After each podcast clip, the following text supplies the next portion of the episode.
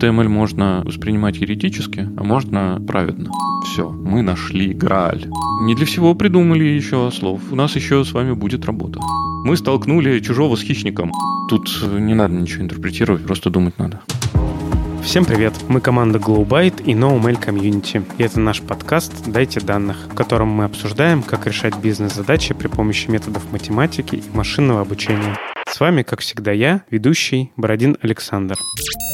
Сегодня мы поговорим о жизненном цикле взаимодействия data scientist а с моделью машинного обучения. Коснемся вопросов разработки, эксплуатации, границ применимости и автоматизации этого взаимодействия. Мы обсудим эти вопросы в первую очередь с методологической точки зрения. Сегодняшний наш гость, человек, который отвечает за Data Science и машинное обучение в Яндекс Облаке Игорь Кураленок. Да, здрасте, спасибо. В ходе разговора с Игорем мы несколько раз упомянули продукт под названием Датасфера. Датасфера — это сервис для ML-разработки, предоставляющий все необходимые инструменты и динамически масштабируемые ресурсы для полного цикла разработки модели машинного обучения. Продукт разрабатывается компанией Яндекс.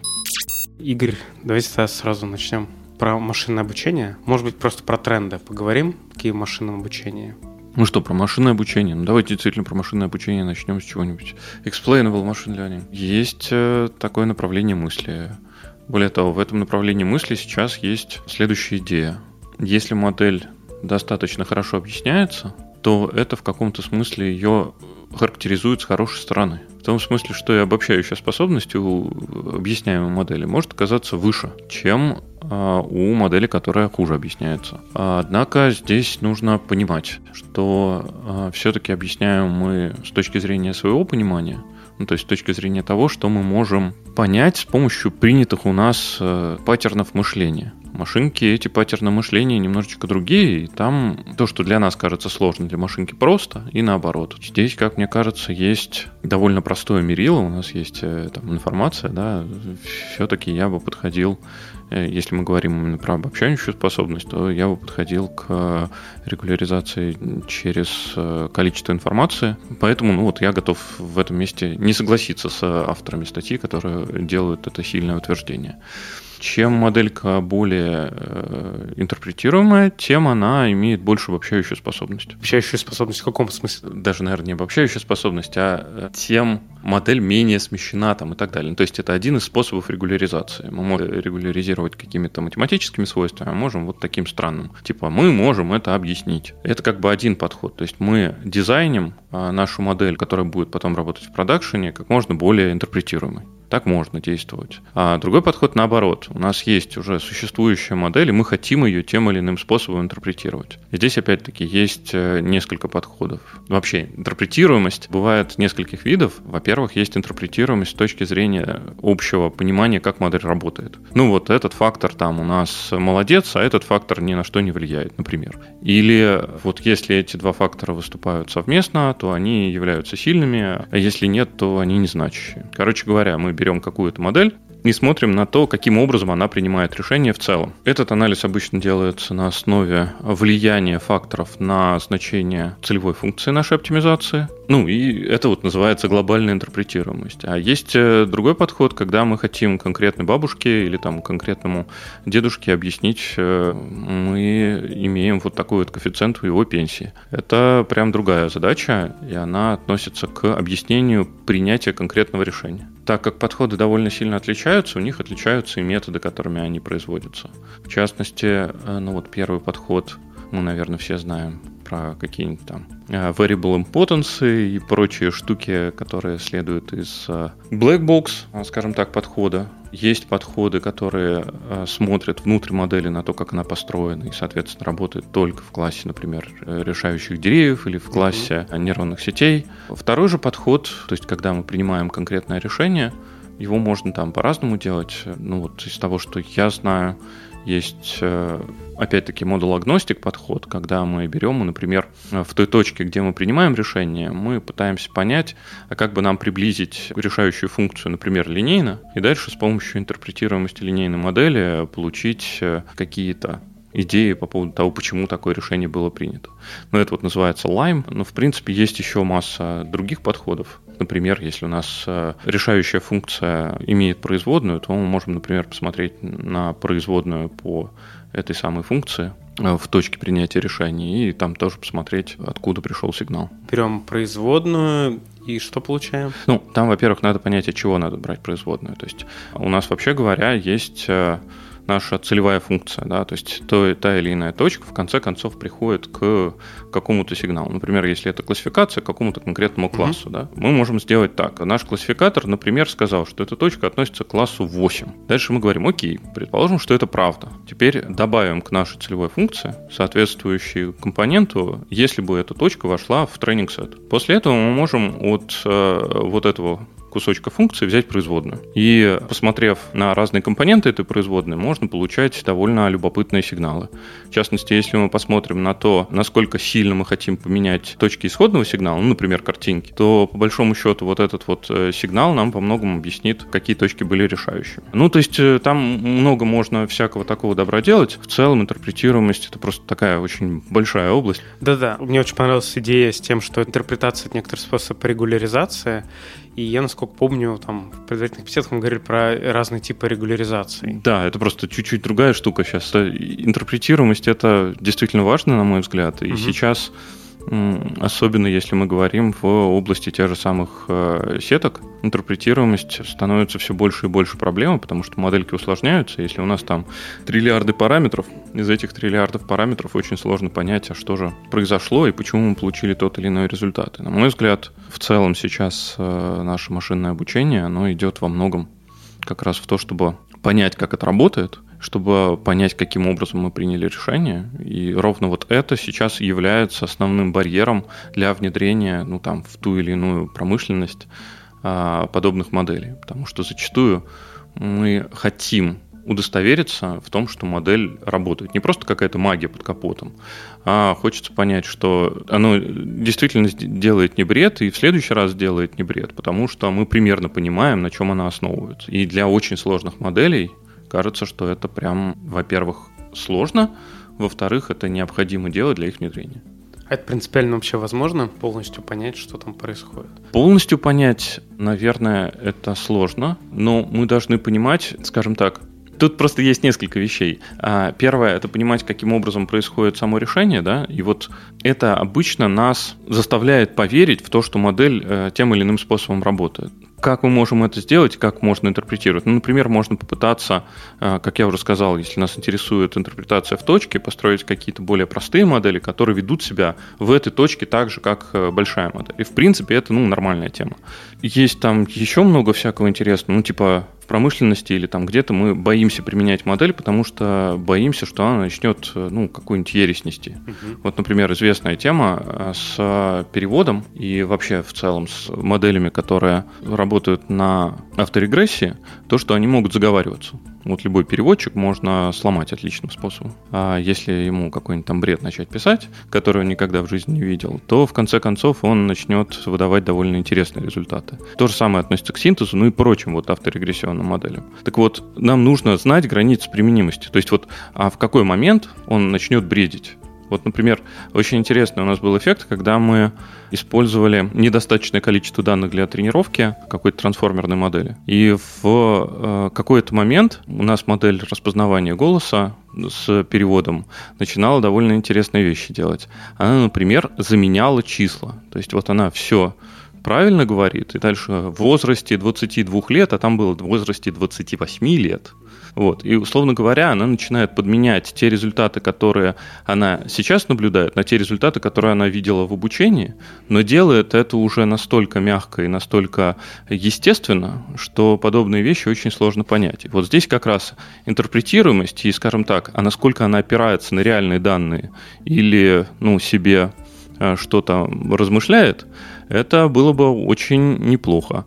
В частности, если мы будем отслеживать, что а, вот эти вот 28, они вдруг перестали опираться на реальные данные, а просто опираются на то, что принесла с собой авторегрессия, то в этот момент можно было бы понять, что что-то идет не так, и вот этой части данных доверять нельзя. Ну, это вот опять-таки про скоринговые риски там и так далее. А здесь можно как-то обложить, не знаю, каким-то набором ну, какой-то алгоритм, не, не, не влазить руками в саму модель, интерпретировать, а, например, ска- сказать, делать случайные какие-то проверки, на мониторить качество и на этом ограничить. То есть, если она показывает в среднем хорошее качество, ну и хорошо. Тут это же традиционная проблема между средним качеством и э, насколько у нас существенные выбросы. Угу. То есть, условно говоря, она же с вами, вот если мы, например, пытаемся построить модель торговли на рынке, наша модель в среднем может быть прекрасной, но в один прекрасный момент она сделает настолько большую ошибку, что мы разоримся. Таким образом, у любой модели есть некоторый контроль над выбросами. И вот этот самый контроль над выбросами либо является нашей целью, либо нет. И здесь все очень сильно идет от бизнеса или от той задачи, которую мы хотим решить.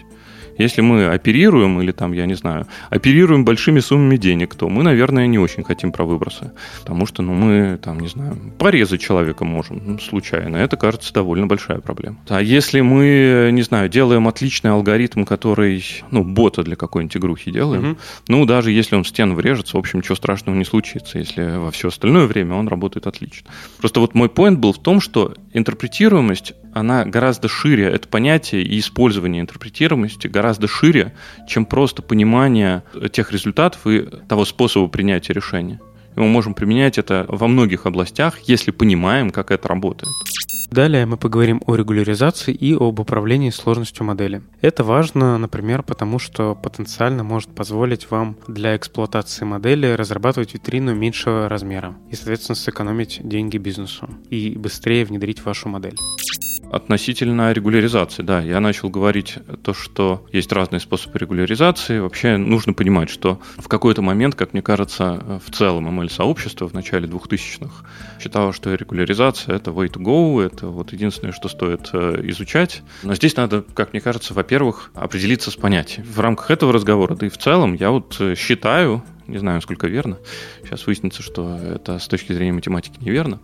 Считаю, что регуляризация — это такой способ сделать э, среднюю ошибку чуть-чуть больше за то, чтобы предпочитать определенный класс решающих функций или определенный спектр решающих функций. С точки зрения поесовской интерпретации, да, это некоторое априорное распределение над решающими функциями, если вот так прям строго говорить. И то, каким образом мы вводим это априорное распределение, это очень важно. А опять-таки, в начале 2000-х у нас был э, период рассвета лассо или один регуляризации вот этого всего. Это было очень интересное время, с одной стороны. А с другой стороны, от чего люди шли? Шли от того, что спарс-модель лучше, чем не спарс-модель. То есть, по большому счету, мы вот эту вещь можем сказать а, другим языком. А, чем меньше модель, тем лучше. Ну, потому что... Меньше модель, в смысле меньше атрибутов? А, меньше, в смысле информации. У нас же есть единственное мерило э, в этом месте – это количество информации. Вот э, мы возьмем эту модель, зазипуем там специальным способом без потерь. И вот чем меньше файлик получится, тем круче. Дальше проблема только в том, что вот этот э, такое мерило очень сложно выражается математически, если модель произвольная. Поэтому вот в случае линейных моделей и моделей, у которых э, есть понятная структура в тех же самых коэффициентов, мы можем а, это свести к тому, что у нас, например, получается спарс-вектор. Поэтому вот ласса – это всего лишь информационная регуляризация над линейными моделями. Но вообще говоря, информационную регуляризацию мы слышали еще, извините, это колмогорские регуляризации. Про них а, шла речь еще вот очень-очень давно, и там предполагался некоторый алгоритм, который у нас будет упаковывать модель, и таким образом мы обеспечиваем оценку ее сложности. Ну, лассо — это некоторое упрощение вот, э, исходных текстов, скажем так. Сейчас существует больше принципов построения регуляризации. Сейчас, скажем так, вот это вот количество информации, ну, а по сути, мы же сейчас говорим о том количестве информации, которое мы вынесли из нашей то есть мы взяли, перевели, например, там гигабайт, 2 гигабайта нашей прекрасной коллекции в модель размером гигабайт. Это выглядит, ну, как нормальный трейдов. Если бы мы перевели ее в размер терабайт, ну, наверное, мы просто все запомнили. Вопрос в том, полезно ли запоминать или нет, но это отдельная песня. Это один из способов, каким мы переносим в решающую функцию информацию из э, тренировочного множества. Другой способ – это, например, обучение. Вот мы же в процессе обучения за каждый шаг на самом деле вносим какую-то информацию. Если мы, например, посмотрим на какой-нибудь gradient boosting, прости господи, то вот в рамках gradient boosting а у нас э, с вами шаг модели, ну то есть один шаг обучения модели, добавления одного дерева, это добавление некоторого вектора. Замечу, у этого вектора довольно интересная форма. У него там разных double ов, извините, по количеству листьев. Все остальное это повторение тех же самых double ов. Таким образом, это с точки зрения информации очень небольшое количество и небольшое добавление. Таким образом, вот а, здесь мы говорим о том, что у нас получается довольно сложная модель в сумме, но с каждым шагом мы в решающую функцию переносим вот такое количество информации из нашего множества решений. Ну, этим, например, объясняется, что мы в конце концов сможем оверфитнуться, потому что количество информации перенесенное просто будет потихонечку больше, чем нужно. Это верно не только для деревянных моделей, а это верно, в принципе, для любого подхода, в том числе, например, для градиентного спуска.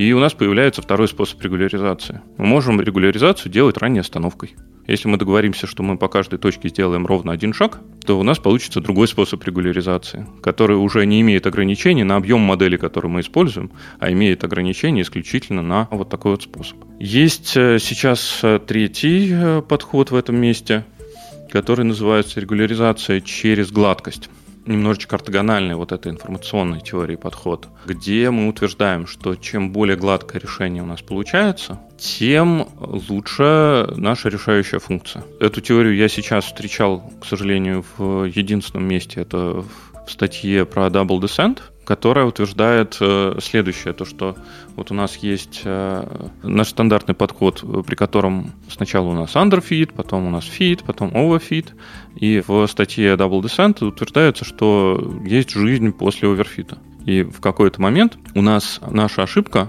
на тренировочном множестве снова начинает падать при дальнейшем увеличении сложности модели. Это довольно любопытный эффект, и там в самой статье это демонстрируется через э, на самом деле случайные проекции, и в этом месте хочется их немножечко поругать, наверное, потому что случайные проекции делаются независимо друг от дружки. Как раз поэтому у них получается, что в конце концов снова идет э, уменьшение ошибки, и в конце концов это уменьшение ошибки даже становится лучше, ну то есть ошибка становится меньше, чем в точке фит, которая была до этого.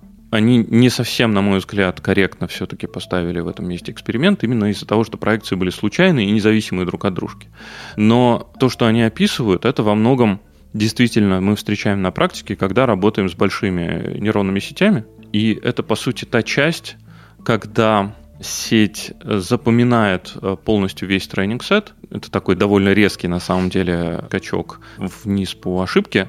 А, и после этого у нас э, начинается долгая фаза обобщения, которая очень редко заканчивается flat. Все-таки я хотел еще разок, может быть, своими словами повторить. То есть у нас есть классический, да, вот лассо, там, не знаю, ElasticNet, информационный критерий, да, вот классический способ вот вести регуляризацию. Это один, да, способ. Второй способ есть, это мы просто типа аналог каких-то колбеков, да, в какой-то момент просто останавливаемся, да? Ну, в каком-то смысле. Я бы сказал, что все-таки их э, чуть-чуть больше. Mm-hmm. Я сейчас сказал только про информационную, да? Да. Еще есть, например, способ э, сделать регуляризацию, приблизившись, например, к тому решению, которое мы получили вчера. Это как раз тот самый Ridge Regression, если у нас не нулевая точка.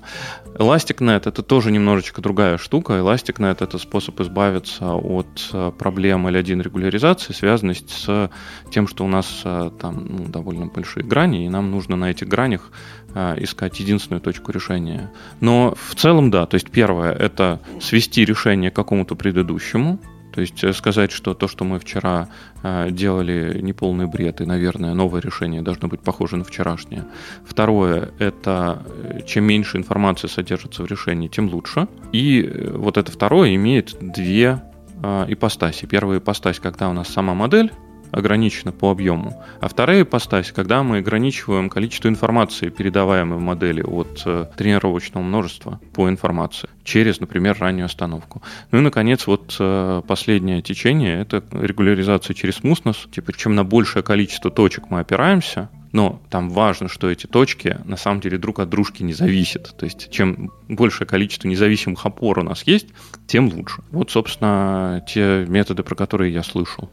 А вот они применимы к любым да, методам, это неважно, это классические, там, не знаю, линейные модели и к, к нейронкам тоже. Ну, это же принцип. Каждый из этих шагов — это какой-то принцип. Так как этот принцип опирается на некоторые предположения, покуда эти предположения верны, оно должно работать. А неважно, к чему мы это применяем. А сейчас как-то эти уже заимплементированы, эти подходы, вот, не знаю, в каких-то стандартных фреймворках, там, не знаю, в питоне, варе? Да не, ну мы же всегда можем сделать. Ну, а, вот считается, например, что дропауты считаются одной из форм регуляризации информационной. На мой взгляд, это спорное утверждение, то есть я доказательства ни разу не видел, но так, наверное, можно. Относительно ранней остановки, ну кто ж нам мешает остановиться пораньше? Нам не надо для этого какой-то специальной интерпретации. Мы можем просто сказать, что ну окей, на каждую точку я хочу посмотреть не больше, чем n раз. При этом я абсолютно не ограничиваю себя, например, в размере модели. Относительно смуснес, ну, опять-таки, тут вопрос в том, как обеспечить э, те самые независимые проекции, ну, то есть как обеспечить, например, топологию сети. Опять-таки, для этого не нужен никакой фреймворк, а такой, который получится в каком-то смысле независимые вьюшки на один и тот же кусочек э, картинки или еще чего-то. Так что тут э, не надо ничего интерпретировать, просто думать надо. Ну и, соответственно, применять концепцию в зависимости от задачи. Да, да, да. То есть, на мой взгляд, весь машин ленинг сейчас делится на на ситуацию, когда мы сидим и дергаем за хвосты тех самых ослов, насколько я помню, аристотелевских, да, которых э, пытаемся заставить петь хором. И вот это как раз э, подкручивание параметров у известных фреймворков. Ну, либо мы начинаем думать головой. И для этого мы пытаемся там что-то смоделировать, а потом, э, так сказать, узнать осла в лицо. Не для всего придумали еще ослов, и у нас еще с вами будет работа. Далее мы поговорим об эволюции модели машинного обучения и важности синхронности и соразмерности этой эволюции, эволюции бизнес-процесса. Вот мы имеем некоторый жизненный цикл модельки. Угу. И этот жизненный цикл модельки у нас внезапно меняется и расширяется за последние там, пару десятилетий. А, то есть раньше мы говорили такое, вот мы построили модель, вот тебе веса, это истина в последней инстанции, используй их везде. И дальше э, зачастую была такая даже практика, когда из одной задачки в другую задачку перекачивала модель as is, без всякой подгонки. Типа, все, мы нашли Грааль. Этот Грааль надо использовать. Потом поняли, не-не-не, вот так, короче, работать не очень, и, наверное, модельки надо подгонять. Потом выяснили, что, черт, вот даже если мы возьмем модельку, подогнанную уже под наш случай, она же деградировать может. О, ужас. Мы, например, поменяли пользователей. У нас раньше было 10 пользователей, мы для них все натренировали, и тут у нас стало 1000 пользователей, и они ведут себя иначе. А сейчас, как мне кажется, мы подходим уже к следующей ступени, когда нас не устраивает с вами не модель и не ее качество, а нас перестает устраивать понимание оценки понимание того, а что мы хотим. Это, как мне кажется, ну, естественный процесс. Мы все больше и глубже погружаем или вынимаем, наоборот, из бизнеса ту информацию и те обстоятельства, которые есть из бизнеса, в наш э, прекрасный мир data science а. Таким образом, все больше и большая часть бизнес-процессов описывается тем, что мы делаем в Science, и таким образом э, сам процесс усложняется. А, вот в частности, очень долгое время, до, до сих пор, а, если посмотреть на академические исследования, или такой прекрасный э, пример, э, как Kaggle, мы решаем очень интересную задачу. У нас есть какой-то фиксированный датасет, который когда-то был высечен в скрижалях. И мы для этого датасета придумываем все более и более новые, все более и более сложные модели, которые решают старую задачу. Таким образом, мы приходим к тому, что та или иная коллекция начинает уже, ну, мы там достигаем каких-то фантастических уровней э, качества модели, с одной стороны, с другой стороны, приходим на практику, и ничего из этого не работает. Кажется, что сейчас этот тренд потихонечку начинает меняться в сторону того, что процесс создания оценок втягивается, ну, в создание, скажем так, э, лейблинга, да, вот процесс лейблинга втягивается в э, саму постановку эксперимента, и э, мы переходим уже немножечко в другую постановку. Мы хотели бы научить модель ну, какой-то, там, не знаю, отложенный, закрытый, неважно, какой-то выборке за минимальный бюджет. Ну или не минимальный, а фиксированный бюджет. Угу. Таким образом, не на даденом кушайте, а, пожалуйста, скажите, как нужно собирать оценки оптимальным образом в условиях вашей модели для того, чтобы достичь наилучшего результата. И сравнивается уже не модель, не какая-то вот штуковина, а сравнивается процесс. А зачем это делается? Возвращаясь к тому вопросу, который был задан. А делается это в связи с тем, что а, у нас действительно модель это такая живая штука, в которую мы вынуждены добавлять новые данные, то есть изменяющиеся в каком-то смысле условия нашего бизнеса. Мы должны добавлять туда, возможно, новые сигналы. Сегодня мы научились, э, например, узнавать фазу Луны, завтра мы научились узнавать время на часах клиента, послезавтра мы научимся узнавать, там, не знаю, еще что-нибудь интересное, CO2 э, вокруг клиента. Э, таким образом, любая задачка — это, по сути, некоторая эволюция. И тот, кто в рамках этой эволюции может за фиксированный бюджет получить наилучший результат, ну потому что, к сожалению, у нас у всех бюджет фиксирован, иначе мы бы себе в зарплату положили бесконечное количество денег, мы были бы счастливы. Достигать наилучшего результата при условиях вот изменяющегося бизнеса. Вот это та модель, к которой мы стремимся. И таким образом у нас получается, что, например, вот это самое, мы принесли нашему заказчику любимую модель и отдали ему в скрижалях, вот так уже, короче, не работает. А, и связано это именно вот с теми процессами, которые я описал. Далее мы обсудим связь бизнеса и науки. Способна ли наука дать готовые решения для прикладных бизнесовых задач? Или все-таки это скорее пища для размышлений, вдохновения, которое можно использовать для разработки?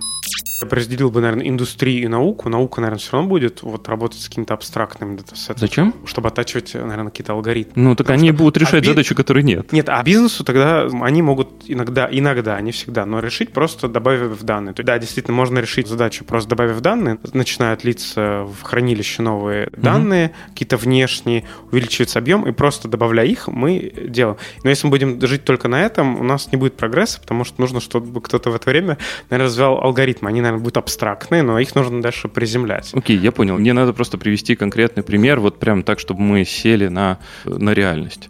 А жили-были у меня эксперты. Эксперты у меня бывают дешевые и дорогие. Дешевые у меня умеют размечать за стоимость X с точностью классификации в 51%, а дорогие умеют в 52%. Дорогие стоят в два раза дороже, чем дешевые. Мне надо собирать дорогих или дешевых.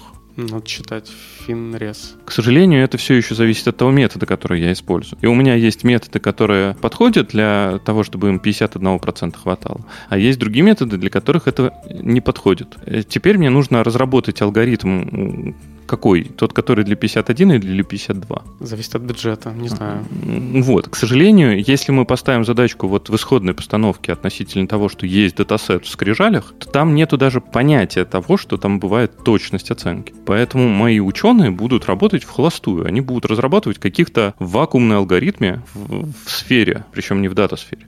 Причем этот процесс может э, закончиться чем-то нехорошим. И на самом деле это не такая далекая, не такая нерешаемая задача, как кажется про бюджет и вот это вот все. Ведь если мы возьмем, например, очень большую коллекцию, ну вот мы сейчас с большими коллекциями, например, в случае ImageNet уже имеем дело. Она все-таки больше определяется объемом картинок, но неважно. Положим, мы научились получать э, довольно большое количество лейблов вся индустрия скинулась, там Google, Amazon, вот все вот эти люди mm-hmm. скинулись, мы не скинулись, и получили какое-то большое количество оценок. После этого, например, мы можем поставить ученым задачку такую, а выберите, пожалуйста, оттуда, вот из всей этой большой-большой коробки, оценок на вот столько-то денег, и на них обучитесь. Это же другая постановка, принципиально другая постановка. И э, по большому счету, на мой взгляд, сейчас интересно двигать науку именно в эту сторону. То есть именно в сторону того, что сам алгоритм — это не просто модель, а это некоторая модель плюс способ получения данных для этой модели, наиболее эффективный.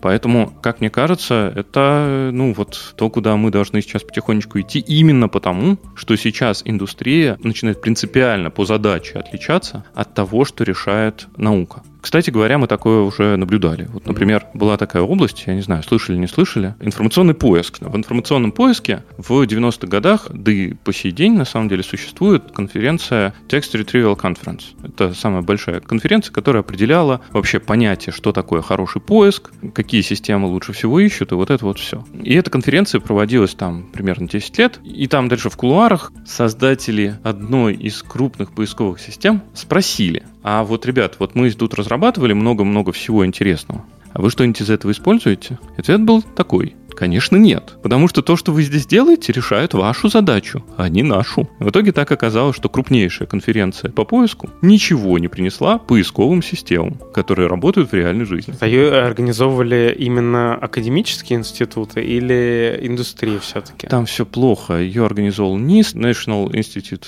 э, for Standards, да? А NIST это DARPA. Mm-hmm. То есть там это военные все делали. И я не говорю то, что эта конференция в целом бесполезна. Это не так. Мы на самом деле во многом живем на ее результатах. Но важно то, что сами поисковые системы mm-hmm. оттуда ничего особо не прихватили. Ну, кроме BM25. BM25 мы все, кажется, используем. А это не связано с тем, что просто проблема, что, ну, как бы коммерческие результаты не публикуют, то есть просто нельзя публиковать? Ну, действительно, здесь есть элемент коммерческой тайны там и так далее. Тут, э, я думаю, что ни для кого не секрет, что есть компании в этом мире довольно крупные и довольно разноцветные, а которые все-таки лучшие результаты публикуют на своей внутренней конференции, а на внешней конференции в основном тупиковой ветви. Угу. Но мы не будем про эти компании говорить. А в целом есть компании закрытые, а есть компании более-менее открытые. Приведу плохой пример. А, есть э, замечательная компания, была уже, замечательная компания Yahoo. Был здоровенный Yahoo Research, который делал действительно клевые вещи. И вот все, что у них было, они все и публиковали. Правда, они загнулись в конце концов, поэтому пример плохой. Но смысл в том, что индустриальные примеры там были. И, в общем-то, индустрия может публиковать свои результаты. Также хочется здесь сказать такое. Отставание на год, отставание на полтора года, ну, это примерно, зачастую делает технологию уже не актуальной. Если мы имеем полтора года гэпа в той или иной области, зачастую этого достаточно для того, чтобы изобрести уже следующее поколение. И с старым поколением уже никого не удивишь. Так что, ну, не знаю, насколько это актуальная проблема, ну, скажем так, не для нас. Сейчас мы поговорим о том, какие навыки нужны современному data scientist у, чтобы все то, о чем мы говорили выше, можно было реализовать легко. А вот мы много всяких терминов поговорили, там, не знаю, градиентный boosting, градиентный спуск, ну и всякий раз такой птичий язык. Вообще нужно ли это сейчас знать? Ну вот есть платформа, Яндекс Датасфера, можно ей пользоваться, и таких подробностей нам знать не надо. Или как? Не-не, ну, сфера все-таки пока еще немножечко про другое. Сфера, она же слоями, там, ядро сначала, потом там кора, ну, вот это вот все поверхность там, ну, вот, а пока там только ядро, не до конца. Вот, а, но действительно, э, как мне кажется, наша область, она же похожа на э, пирог. И вот сначала у нас бывает там какой-то чизкейк, вот, потом к этому чизкейку добавляются коржи, потом добавляются снова коржи в виде новых уровней технологий. И сейчас а, людей, которые понимают а, от того, окей, а, как нам обеспечить передачу больших объемов между а, картами пушными и вообще чем они отличаются, и, кстати, как устроено хождение этих всех сигналов внутри компуктера. Следующий уровень, как устроены библиотеки, компилятор, куды, угу. вот это все, как писать на куде, как правильно и эффективно использовать QDNN, как писать на PyTorch, как придумывать модели, как делать моделирование, что такое теорема Байеса. И, короче говоря, вот сейчас э, торт он такого размера, что его укусить может человек только с очень большим ртом. Ну, в смысле, большой головой, соответственно. Вот таких людей сейчас на рынке, ну, нету. У нас тут производили поиск по подобным принципам людей в России, и у нас э, вот всего, со всего рынка, не которые ищут работу, а которые вообще существуют. Казалось, что-то типа 5 человек в России. Это выглядит, ну, не очень здраво, ну, в смысле, это не выглядит индустриально. Вряд ли мы сможем на подобном огромном потоке специалистов построить новую индустрию. Этих 5 человек не хватит. Это а, проблема, поэтому мы начинаем сегментировать. Мы начинаем изобретать узких специалистов в той или иной области. То есть у нас есть ребята, которые занимаются, например, исключительно железом и исключительно базовыми методами. У нас есть ребята, которые занимаются созданием эффективных интерфейсов и достаточно понятных для следующего уровня и так далее. И сейчас, вот сегодня, мне кажется, что наибольшую актуальность имеет проблема передачи информации, передачи знаний от специалистов одного уровня специалистам другого уровня. Например, есть у нас какая-то моделька. Мы эту модельку отличным образом научили в своем прототипчике. Дальше мы хотим, чтобы она заработала быстро. К сожалению, при вот этой передаче, при том, когда мы ее взяли и перепрограммировали с Python на C++, зачастую может потеряться много интересного. Ну, например, при оптимизации наш любимый э, программист Коля сказал, да зачем вам 32 бита, давайте все, 8 обойдемся, будет быстро. Ну, для него понятие хорошо, это понятие быстро. И, в принципе, то, что он как бы ребенка при этом мог выплеснуть, чаще нет, но иногда все-таки да. Ему про это не очень понятно.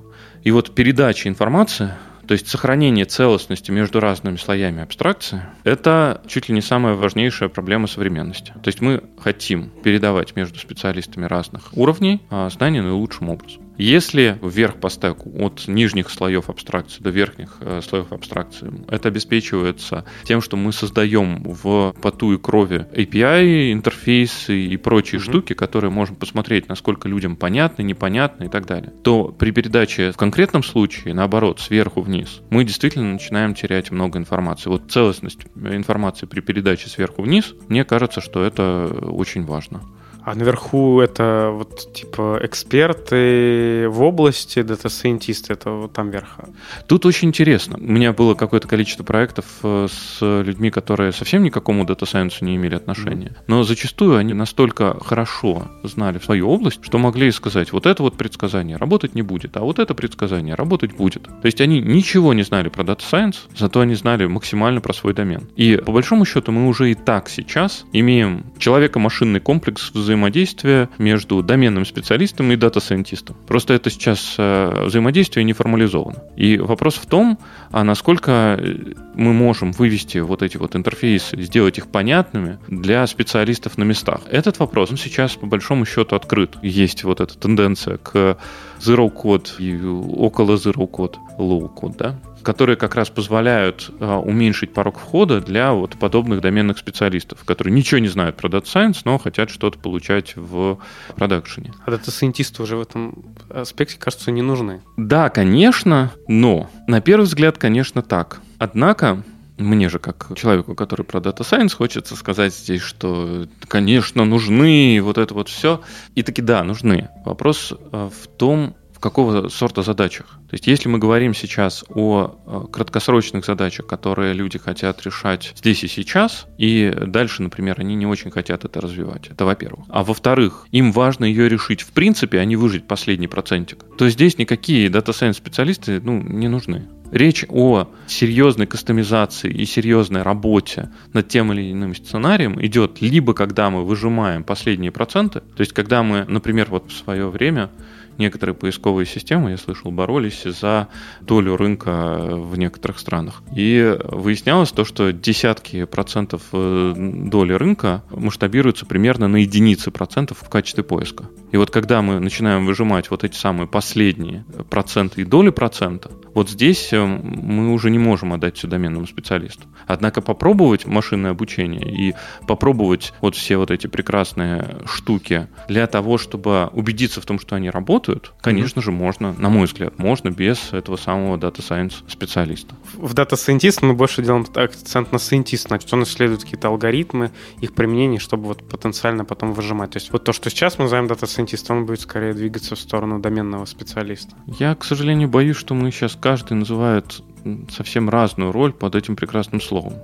Все-таки вот этот самый дата-сайентист э, в каждой организации это как менеджер каждой организации должен быть менеджер. В одном случае это люди, которые варят кофе, а в другом случае это специалисты, которые решают, куда двигается стратегически компания. Мы их называем одинаково словом менеджер. Так же, как и словом scientist, мы можем называть человека, который крутит параметры у XGBoost, а можем называть человека, который варит модель. В смысле, придумывает, не знаю, как смоделировать в дифурах э, плавление какого-нибудь металла. И тот, и другой что-то делает с данными. Это, кажется, единственное, чем объединяются эти дата-сайентисты. Что-то с данными. Но что они делают и как, Это прям очень зависит от организации. Так что роль дата-сайентиста не знаю. Смотря какого. Того, который э, параметры крутит, э, я думаю, что за него можно поставить робота крутить параметры. Вот у нас есть всякие методы, которые позволяют параметры прям докручивать. А если мы говорим про моделирование, ну, вряд ли, вряд ли мы сможем смоделировать то, как у нас там нитка закручивается на каком-нибудь производстве ткани mm? а, на халяву. Получается так, что надо все равно домен знать, в котором ты работаешь. То есть таких специалистов, ну, условно, опять же, никого не обижаю, там выпускники каких-то быстрых онлайн-школ, им все равно нужно будет потом специализироваться в какой-то ну, домен. Не знаю, вот я могу рассказать нашу историю. Вот у нас группа никогда в жизни не занималась диплернингом, так получилось. Но в какой-то момент нас кинули в горнило распознавания голоса. Ну, ничего, вроде мы нормально распознаем, спички он вроде работает. Вроде даже не худшая модель на рынке, будем говорить прямо. И я бы сказал, лучше. И модели у нас свои, они используемы из репозиториев, и мы не крутим параметры, мы они, делаем... Они опубликованы? О, это хороший вопрос. Очень хороший вопрос. Но, как э, мы говорили чуть-чуть ранее, не все компании публикуют свои ноу-хау прямо сразу. Нужно чуть-чуть подождать, чтобы они стали Вот эти полтора года — это как раз тот лак, который вы выдерживаете для своих публикаций. Типа того. Но там же есть еще вот патентование, там вот это написание статьи, потом пара реджектов. Ну, все по традиции. Мы же плохо на английском пишем. А сколько человек дату-сферу обеспечивают, создают? Да, кстати, это же четыре разных человека. То есть, э, ну, в смысле, нет, больше четырех.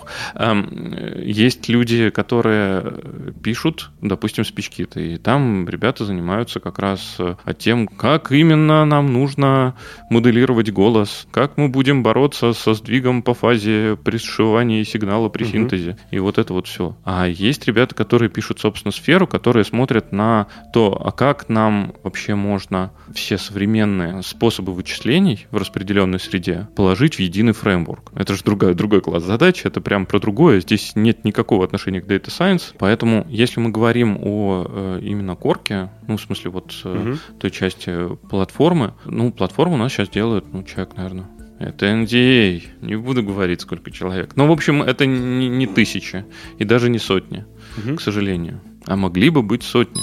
Далее мы поговорим о важности воспроизводимости для валидации модели машинного обучения. Валидация нужна для сдачи модели бизнесу. На этом этапе мы должны его убедить в качестве нашей модели и целесообразности ее внедрения в текущий бизнес-процесс. Про воспроизводимость вообще нужна она или нет. У меня просто был опыт, да, когда мы разработали модель, Дальше мы даем в центр валидации, ее запускают чуть ли не на похожей машине, та же операционная система. Там есть разница, там в какой-то знаке после запятой, и к нам въедливо придирались, не принимали модель, потому что была какая-то разница. Где вот этот трейдов между воспроизводимостью и применением модели? Я сам-то не знаю. У меня есть Артем Трофимов, который вот недавно рассказывал на датафесте, кажется, про мифическую воспроизводимость мифической воспроизводимости есть несколько уровней. Первый уровень это побайтовая воспроизводимость, когда мы действительно пытаемся полностью получить тот же самый результат, который был получен в каких-то других условиях, в условиях эксперимента. Второй уровень воспроизводимости это статистический уровень воспроизводимости, когда мы хотим получить близкие результаты с учетом наших э, допусков, с учетом наших предположений о распределении. Мне кажется, что мы как раз, когда передаем что-либо заказчику, мы как раз имеем дело именно со статистической воспроизводимостью и там нужно понимать, какие у нас границы доверительного интервала, и в рамках них, собственно, и рассуждать. Восьмой знак после запятой, это у вас очень много данных должно было быть, чтобы получить такую точность. А, ну и, наконец, есть воспроизводимость, когда нам почти все равно на результат. Ну, то есть, когда мы хотим, чтобы тот же код запустился, и он отработал, и даже получился какой-то результат. Но мы ничего не гарантируем про его качество. Такое нужно, например, при э, всяких разных дебагах процесса там, и так далее. Mm-hmm. То есть э, зачастую воспроизводимость нам нужна именно с точки зрения схемы. Ну, то есть первая воспроизводимость — это по байтовая воспроизводимость э, с точки зрения полностью обработки данных и полностью повторения всего процесса вычисления. Вторая — это чтобы на аналогичных данных это хоть сколько-то работало. Mm-hmm. А третья — это чтобы он хоть сколько-то работал. Это работоспособность, наверное. Типа правильно. того, но зачастую мы можем это использовать, например, для дебага. Это вполне нормальный уровень. Итого, Вот есть у нас э, несколько уровней воспроизводимости, и их можно по-разному обеспечивать. Казалось бы, проще всего обеспечить ту самую побайтовую воспроизводимость. Ну, потому что 2 плюс 2, кажется, что мы можем сложить в разных э, условиях и получить все еще 4.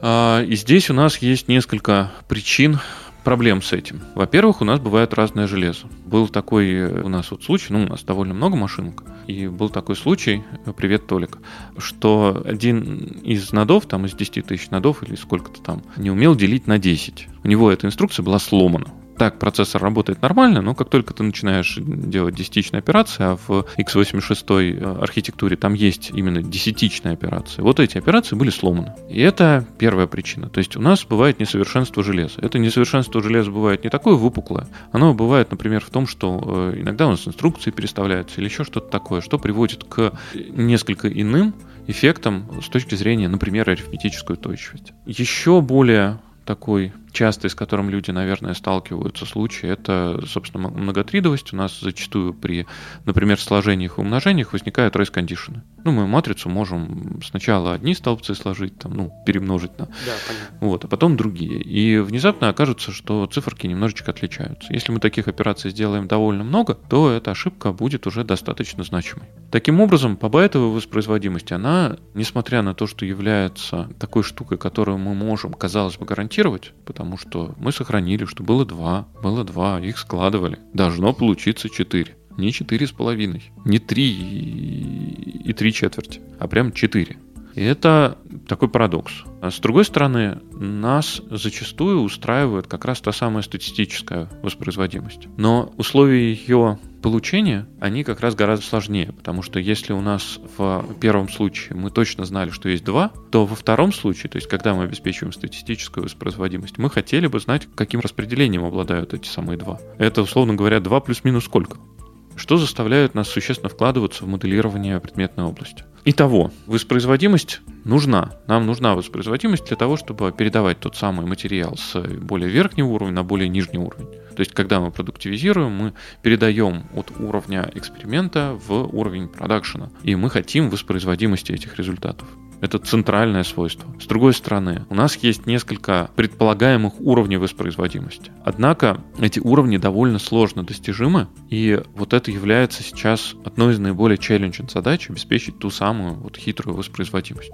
А что мы имеем инструментально? Инструментально мы имеем как раз тот самый загадочный третий уровень воспроизводимости. Когда у нас есть один и тот же граф, например, и этот граф мы можем исполнить. Ну, граф в Airflow или еще где-нибудь. Мы же можем. Да. Есть одна проблема. К сожалению, например, внутри тех операций, которые есть у нас в графе, зачастую мы работаем не с теми а, артефактами, которые граф производит. Например, мы можем сходить во внешний источник и спросить, «А сколько сегодня времени? Или сходить в базу данных и какой-то SQL запрос исполнить. И в этом случае мы выходим mm-hmm. за пределы изоляции и капсулы, в которой должны были бы что-то делать, и воспроизводимость теряем.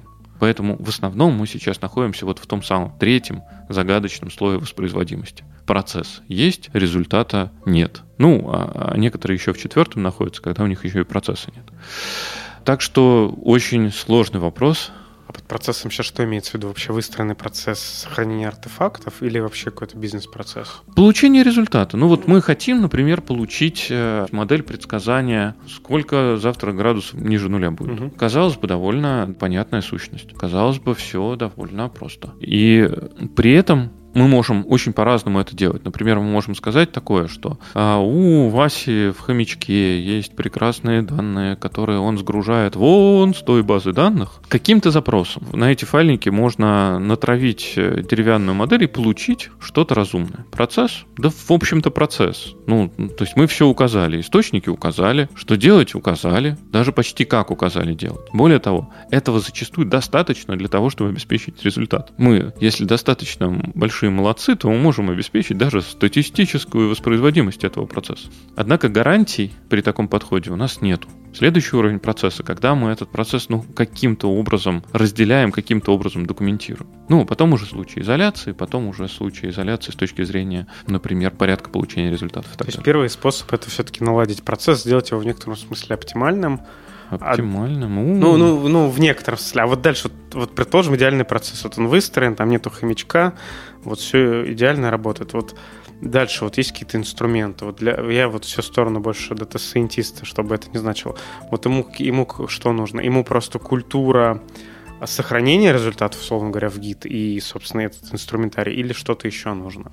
Хороший вопрос. Что хочет дата-сайентист? Он хочет простого, чтобы он работал и ни о чем не думал, а все остальное делал бы за него кто-нибудь другой. Ну вот, например, платформа такое может обеспечивать. То есть если платформа хорошенько подумает и хорошенько сохранит все э, его промежуточные результаты, что он делал, и предоставит ему возможность вернуться в некоторую точку во времени, то зачастую этого функционала уже достаточно для воспроизводимости. Однако такой подход э, требует достаточно большого количества ресурсов. Это во-первых. А во-вторых, есть воспроизводимость. Например, мы можем добиться воспроизводимости случайного поиска. А может быть, мы можем наладить системный поиск. И вот э, зачастую мы хотим как раз систематизации процесса исследования. То есть нам процесс нужен не только и не столько для воспроизводимости, нам он нужен для систематизации нашей деятельности. Угу. Так, чтобы мы, подступаясь к новой задачке, ничего не упустили. С одной стороны, и не проделали лишних операций с другой. Поэтому тут как бы оно одно другому помогает. Процесс позволяет нам, во-первых, выстроить а, само исследование более а, логично, последовательно и без дырок, а, а с другой стороны, наличие этого процесса позволяет найти такие точки, которые обеспечивают воспроизводимость. То есть вот процесс, он с двух сторон хорош. А в как эти точки найти? Ну, действительно, э, мне кажется, что это довольно сильно зависит от домена во первых строках письма. Конечно, там есть некоторые общие вещи, ну там типа мыть руки перед едой, это полезно. Э, в нашем случае проверять, а насколько далеки у нас результаты на соседних седах, тоже, наверное, не безвредно. Вот, и так далее. То есть существуют какие-то, ну, общие вещи, которые мы из книжек знаем. Угу. А остальное, как мне кажется, зависит действительно от процесса, который построен в той или иной организации, потому что он привязан, например, к источникам данных, он привязан к тому, а насколько эти данные активно обновляются, он mm-hmm. привязан к некоторым бизнесовым метрикам и бизнесовым показателям, которые мы пытаемся улучшить, потому что в конце концов на выходе мы же на самом деле хотим получить не только вот, чтобы всем было удобно и воспроизводимо, а еще чтобы это пользу приносило.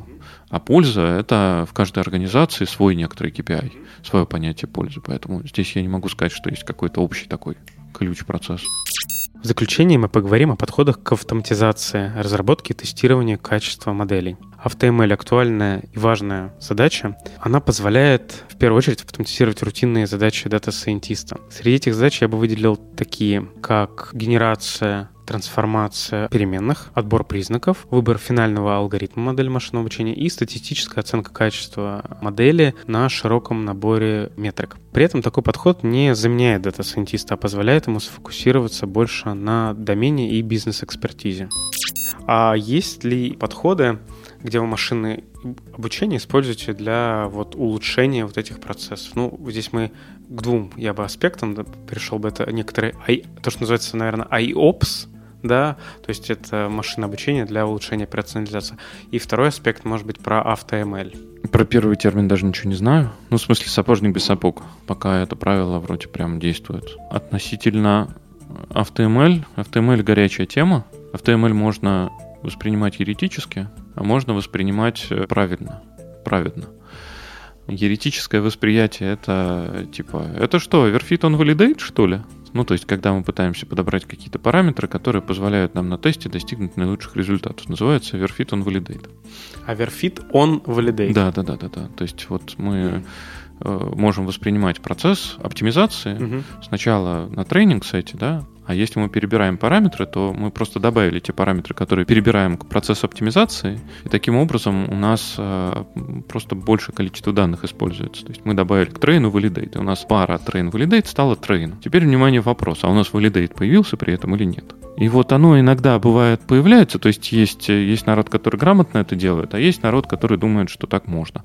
Не так нельзя. И вот это как раз еретическая составляющая HTML. Ну, то есть э, делают, обучают модель и потом не валидируют делают на отдельной выборке? Скажем так, не, не делают отдельный процесс для проверки смещенности результата подбора параметров. Гиперпараметров в данном случае. Код валидации, итогового результата тестирования на отложенной да, да. выборке нету. Ну, то есть там может быть тестирование на отложенной выборке, например, на, на тестовой, да? Но тестовая выборка, она чем хороша? Тем, что мы к ней обращаемся очень редко. Если мы начинаем к ней обращаться часто, то она превращается в validate и перестает быть ну, той самой штукой, которая нас ограничивает на выкатку. Короче говоря, автоматизация подбора гиперпараметров — это бульдозер. На этом бульдозере можно что-то строить, а можно что-то рушить. Все зависит от квалификации. Вот где-то дата-сайентисты понадобятся да, да, крутить да, да, ручки на таком вот бульдозере. А есть, э, на самом деле, у HTML, наверное, какая-то сермяжная правда.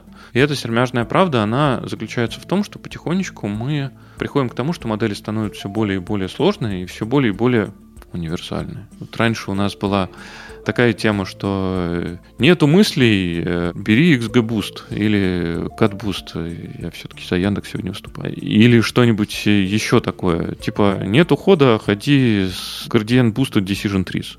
Сейчас э, примерно такая же на следующем уже витке развития технологий, такая же тема про трансформеры. Нет ухода, ходи с трансформеров. И по большому счету у нас на каждом таком этапе, на каждом витке потихонечку образуются некоторые модели, которые более или менее универсальны. И вот универсальность этой модели порождает то, что если правильно построен процесс обучения, то единственным параметром, который влияет на финальный результат, становятся данные. И сейчас тут было много ошибок. Это типа вот про AutoML. Но против AutoML выступает другая аббревиатура NFLT. No Free Lunch Theorem. Эта штука говорит такое, что вот если у нас есть некоторый перебор, а по, по большому счету, если мы говорим про параметры, это перебор, то если у нас достаточно большое количество задач, каждый способ является оптимальным. Какой бы способ мы ни избрали, он будет для какого-то класса задач оптимален. А, а если мы посмотрим интегрально, то каждый э, способ, который мы подберем, даже самый оптимальный, окажется на таком же по объему классе задач не оптимальным. И вот тут как бы весь наш AutoML может столкнуться. Ну, то есть это вот мы столкнули чужого с хищником. Очень интересная тема, кто друг друга поборет. Пока я услышал, да, окей, это интересная идея, но для бизнеса вот ему поставили машинку, она переобучает, окей, там выборку тестовую, я верю, можно делать немножко разные. И он постоянно нам дообучает модель, и она постоянно хорошего качества. Вот в чем здесь проблема и где вот эта аббревиатура NFL Т мешает. Проблема в том, что вот мы поставили машинку, и эта машинка что-то делает. В этой машинке у нас есть какая-то логика. Например, перебор гиперпараметров да. или еще что-то такое. И у нас существует целый класс задач, на которых эта логика ломается. И чем более сложная у нас была логика, тем сильнее она ломается. Это вот то, с чего мы начинали. Мы можем э, отлично в среднем предсказывать, а потом быстро проиграться. Правильно понимаю, что могут поменяться так данные, что она сделает, но это будет не соответствовать бизнес-процессу или, или в каком смысле? Ну, по большому счету, э, вот у нас есть э, какая-то моделька. Допустим, мы эту модельку сравниваем с рандомом. Если наш э, процесс оптимизации попал плохо, то наша моделька может стать хуже рандома. Я сейчас рандом привожу. Понятно, что на рандом обычно тест есть. Это не да. так важно.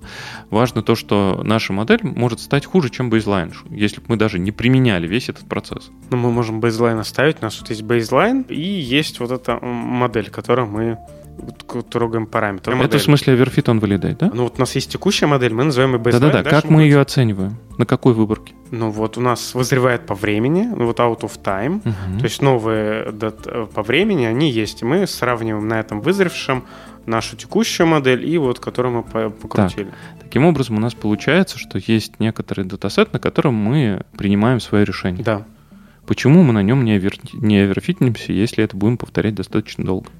Ну, датасет будет меняться. Ну, то есть по времени. Это будут разные срезы. Хорошо, мы даже на этом договоримся. Это же выборка какая-то, которую мы специальным образом делаем. Да. Правильно? Почему да. мы не оверфитнимся под этот способ делания выборки? Оверфитнимся. That's it. В этом и проблема. Ну, тогда это проблема любой модели, нет? Потому что так, ну, фриланс-серия, она очень, очень такая Фундаментально. А вот практически какой... Э, ну, фриланс-серием обеспечивает нас всех обедом, потому что это означает, что вряд ли мы сможем заменить э, в этом месте да, сайентиста. То есть надо будет все равно смотреть, все равно за каждым из процессов нужно будет ну, в том или ином смысле наблюдать. Если я правильно помню, есть книжка называется «8 замечательных алгоритмов», и там в конце есть такой, э, по-моему, доказывают, что нету, нельзя придумать алгоритм, который найдет все ошибки или что-то такое. Это похоже на это, что всегда нужен кто-то, кто будет как-то отслеживать, поддерживать, по сути. Ну, просто. типа того. На самом деле было исследование, оно очень древнее. Есть такой дядька Том Митчелл, да? Том Митчелл 2000, кажется, 2008 году докладывал о результатах своего эксперимента по Never Ending Learning. И они пробовали там на документах из интернета постоянно дообучаться. И выяснили то, что у них без наличия каких-то новых дополнительных данных, которые привносят сигнал извне модели, модель начинает э, деградировать при увеличении объема данных. Таким образом, ну вот любой процесс, не то что любой процесс, но кажется, что это очень сложно построить такой процесс, который автоматом будет приносить пользу. Я так для себя спроецирую, что вот у нас есть exploitation, exploration, вот должен быть какой-то exploration, какие-то либо новые данные, либо изменения, или какие-то новые способы проверить, чтобы убедиться, что все хорошо. Ну, в каком-то смысле это правильно. Вопрос только в том, что в данном случае exploration, если мы говорим про обучение с учителем, mm-hmm. это внесение новых лейблов, от чего-то, чего мы не видели, от какого-то другого алгоритма. Ну, в том числе там с естественным интеллектом. То есть, по сути, мы вот даже когда делаем сейчас там модели, то есть даже если нам выдают выборки и так далее, сразу нужно понимать, что эту модель надо поддерживать всегда. Да-да-да, ну про это мы говорили. То, да, да, мы цикл, про это говорили, вот это вот я говорю, за, да. зациклить, да, что вот это полезно автоматизировать. То, что часто вот по своему опыту заказчики говорят, а сделать нам штуку, которая будет вот все выдавать, сразу результат, сразу модель и всегда работать. Сделать можно. Вопрос, насколько будет хороший результат и какова вероятность того, что мы выдадим некорректный результат. Игорь, спасибо большое за интересный разговор. Был рад пообщаться. Надеюсь, что он кому-то пригодится. Мне уже точно пригодился. Спасибо. В ходе разговора мы упоминали ряд публикаций. Ссылку на эти публикации найдете в описании к нашему подкасту. Если вы хотите задать вопросы или поделиться впечатлением, заходите в телеграм-чат NoML Community. Следующий выпуск через две недели. До новых встреч. Используйте ML осознанно.